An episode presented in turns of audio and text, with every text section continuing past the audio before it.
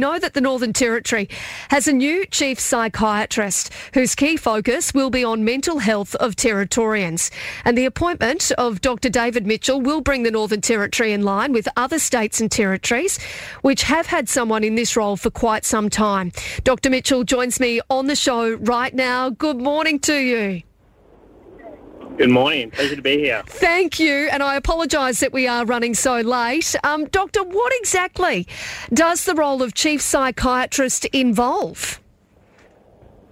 It's a good question. I think you've summarised it really well in your introduction. Every state and territory has a chief psychiatrist, and having a chief psychiatrist gives us that strategic leadership in that space, and it gives us a position at the table. So the chief psychiatrist oversees reform within the Northern Territory, within the development and enhancement of services, the better quality and governance overseeing the delivery of mental health.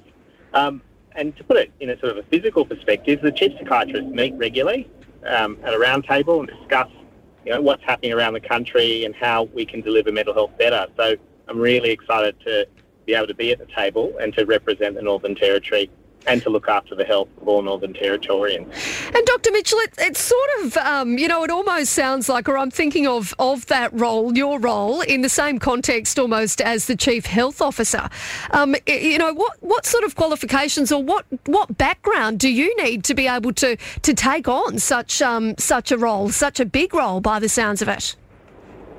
Look, I think that it's very analogous to the Chief Health Officer. Probably more similar to the Chief Medical Officer, which is another position within the department.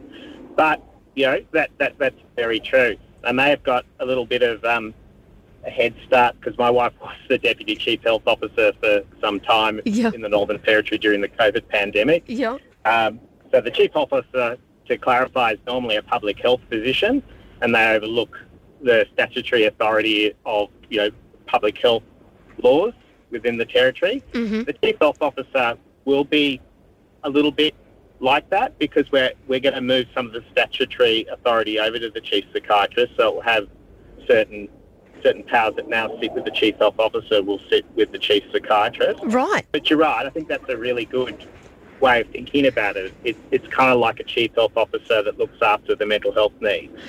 So it's very, very public health focused, just like the Chief Health Officer. So in terms of my qualifications, obviously I'm a psychiatrist. I'm a fellow of the Royal Australian New Zealand College of Psychiatrists. I'm also trained as a GP. I trained in Darwin 20 years ago. Yeah, right. I'm a fellow of the Australian College of Medical Administrators. I've got a military background, which helps me make chaos or order out of chaos, which I think is the military specialty. Yep. So I've got a few qualifications, but I think the primary qualification for a chief psychiatrist is you have to be a psychiatrist, and you probably have to be passionate and want to take on that responsibility. Everything else is probably an accoutrement. And I think that the fact that you've been part of the military as well is actually a really interesting aspect of that, and really interesting thing for us here in the Northern Territory, given your role now that you've taken on, but also given the fact that we are a real military town. I think it is.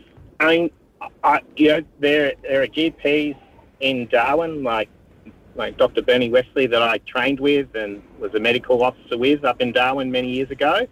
And so I'm very interested in the health of veterans and serving members. And, I think it's a really important space. We obviously have the Royal Commission into Veteran and Members Suicide coming up. And obviously that's a very triggering time for a lot of veterans, but hopefully a lot of good work will come out of that commission, looking after the needs of veterans. So it's certainly something I'm interested. Yeah. Now, I would say it's a local, a specific passion. Yeah. Yeah.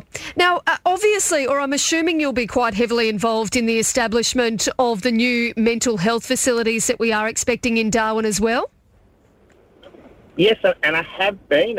Probably part of my, prerequisites to the role is that I've done that sort of work. So when I was in Melbourne, working at the Austin, I set up their emergency services and their short-stay psychiatry service. So I've been very excited to work with Ashford Architects up here, looking at the new 6-bed SARA, which is the short-stay psychiatry unit that will be built adjacent to the emergency department, and there will also be an 18-bed new inpatient unit. So you know, the physical structure gets built, but you've got to get the governance and the policies right and the mix of staff right, and you've got to have that clinical leadership that really sets the vision of how they're going to run and what the model of cares are. So, yes, very much involved. And what are some of the key challenges, do you think, here in the Northern Territory when it comes to delivering good mental health outcomes? Well, there's lots of challenges. If you look at the statistics, and we talk about them all the time, we have the highest rate of death by suicide in the country. We have the highest rate of morbidity. I think they say about 14% of our total disease morbidity is mental health, as opposed to 7% everywhere else in Australia. Yep. We've got the tyranny of distance. We've got a lot of very sparsely populated areas of the country. You know, a lot of remoteness. So I think the challenge is in meeting, you know, some of those really difficult statistics and those difficulties of resource allocation and difficulties of remoteness. Now we have to look, you know, at what workforce we have, how we can better recruit, how we can better retain staff, how we can lean into other technologies like telepsychiatry to do some of the role where we can't just easily get to a person that needs our help.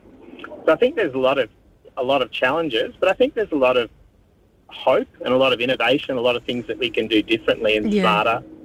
And you know, I really am optimistic about the next 2 years. And so from your perspective, you know, what are going to be those key priorities for you over those next couple of years? Well, there's a few kind of immediate priorities. So we'd be looking at a new Mental Health Act. I think a lot of people would be aware that you know, if someone's acutely unwell and at risk to themselves or others, then the mental health service is different to other areas of medicine that people can be treated involuntarily. Yeah. And sometimes that's an ugly necessity, but we want it to be done in the safest and most dignified way where we respect people's rights, we respect their dignity, and, you know, there's that balance of risk. And I think we need to bring our Mental Health Act in line with all the other states and territories. So that will be a key piece of work that we'll be doing in bringing in a new Mental Health Act. Obviously, some of the new services that we'll be developing, we'll have to look at quite a lot of the governance systems that either aren't in place or we'd like to optimise. Yeah. So there's certainly a lot of things. I mean, and one of the really key things I'd also mention is just bringing the care and consumer into the conversation. I think it's really important people with lived experience of mental health are brought more into the centre of these discussions. Probably everybody you know either has had a mental health issue or has a loved one with a mental health issue. Yeah. I think it's really important just having these conversations about destigmatising mental health, making people feel they can easily access service and they don't feel embarrassed to do so, and that you know that everybody's involved. Like I think the thing about a chief psychiatrist is you don't want to be paternalistic and think everything's about the doctor. It's not. It's about the whole system and the community and how we all work together for better mental health. Well, Dr. David Mitchell, the new Chief Psychiatrist here in the Northern Territory, I really appreciate you taking the time to have a chat with us this morning and, you know, explaining the position a little bit more for us because it does indeed bring us in line with other states and territories. So appreciate your time this morning. I really appreciate the time to talk with you. Have a great day. Thank you. You too.